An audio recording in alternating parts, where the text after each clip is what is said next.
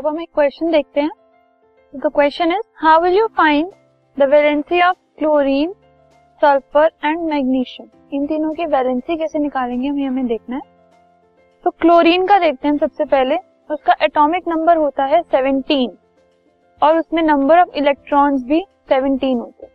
तो उससे हम उसकी कॉन्फ़िगरेशन लिख लेंगे।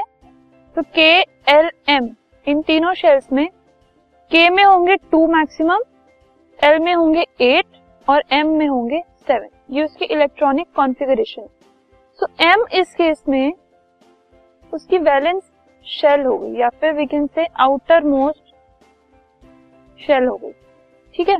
तो उस केस में कितने इलेक्ट्रॉन्स हैं? सेवन फाइन तो अब उसको एम शेल में टोटल एट इलेक्ट्रॉन्स करने सेवन उसके पास पहले से हैं. तो सेवन ऑलरेडी इलेक्ट्रॉन्स उसमें हैं. और इसलिए वो एक इलेक्ट्रॉन को एक्सेप्ट करेगा, वो ऐड करेगा अपने अंदर, ताकि वो एक इनर्ट गैस कॉन्फ़िगरेशन को अटेन कर सके। तो उसकी वैलेंसी हो गई वन क्योंकि वो एक इलेक्ट्रॉन ले सकता है, ठीक है? ऐसे ही अगर हम सल्फ़र की बात कर रहे हैं, उसका एटॉमिक नंबर 16 है और उसमें नंबर ऑफ़ इलेक्ट्रॉन्स भी 16 है। कॉन्फ़िगरेशन है टू एट सिक्स ये उसकी आउटर मोस्ट शेल है। ठीक है? आउटर मोस्ट शेल में उसके पास सिक्स इलेक्ट्रॉन्स हैं। टोटल उसको एट चाहिए। सिक्स पहले से हैं। एट बनाने के लिए उसको दो और इलेक्ट्रॉन्स चाहिए।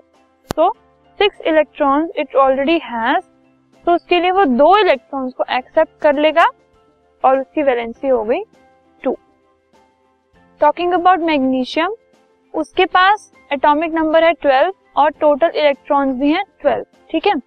इलेक्ट्रॉनिक कॉन्फ़िगरेशन अगर हम देखें तो के शेल में उसके पास है टू एल शेल में है एट और एम शेल जो उसकी वैलेंस शेल है उसमें उसके पास है टू टोटल उसको एट करने हैं आउटर मोस्ट में.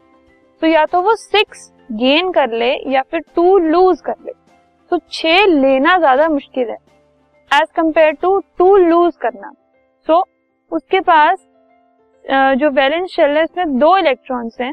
तो वो इलेक्ट्रॉन क्या करेगा? लूज कर लेगा। It can lose two electrons and उसकी वैलेंसी हो गई इस केस में टू क्योंकि वो दो इलेक्ट्रॉन्स लूज कर सकते this podcast is brought you by Hubhopper शिक्षा अभियान अगर आपको ये पॉडकास्ट पसंद आया तो प्लीज़ लाइक शेयर और सब्सक्राइब करें। और वीडियो क्लासेस के लिए शिक्षा अभियान के यूट्यूब चैनल पर जाएँ।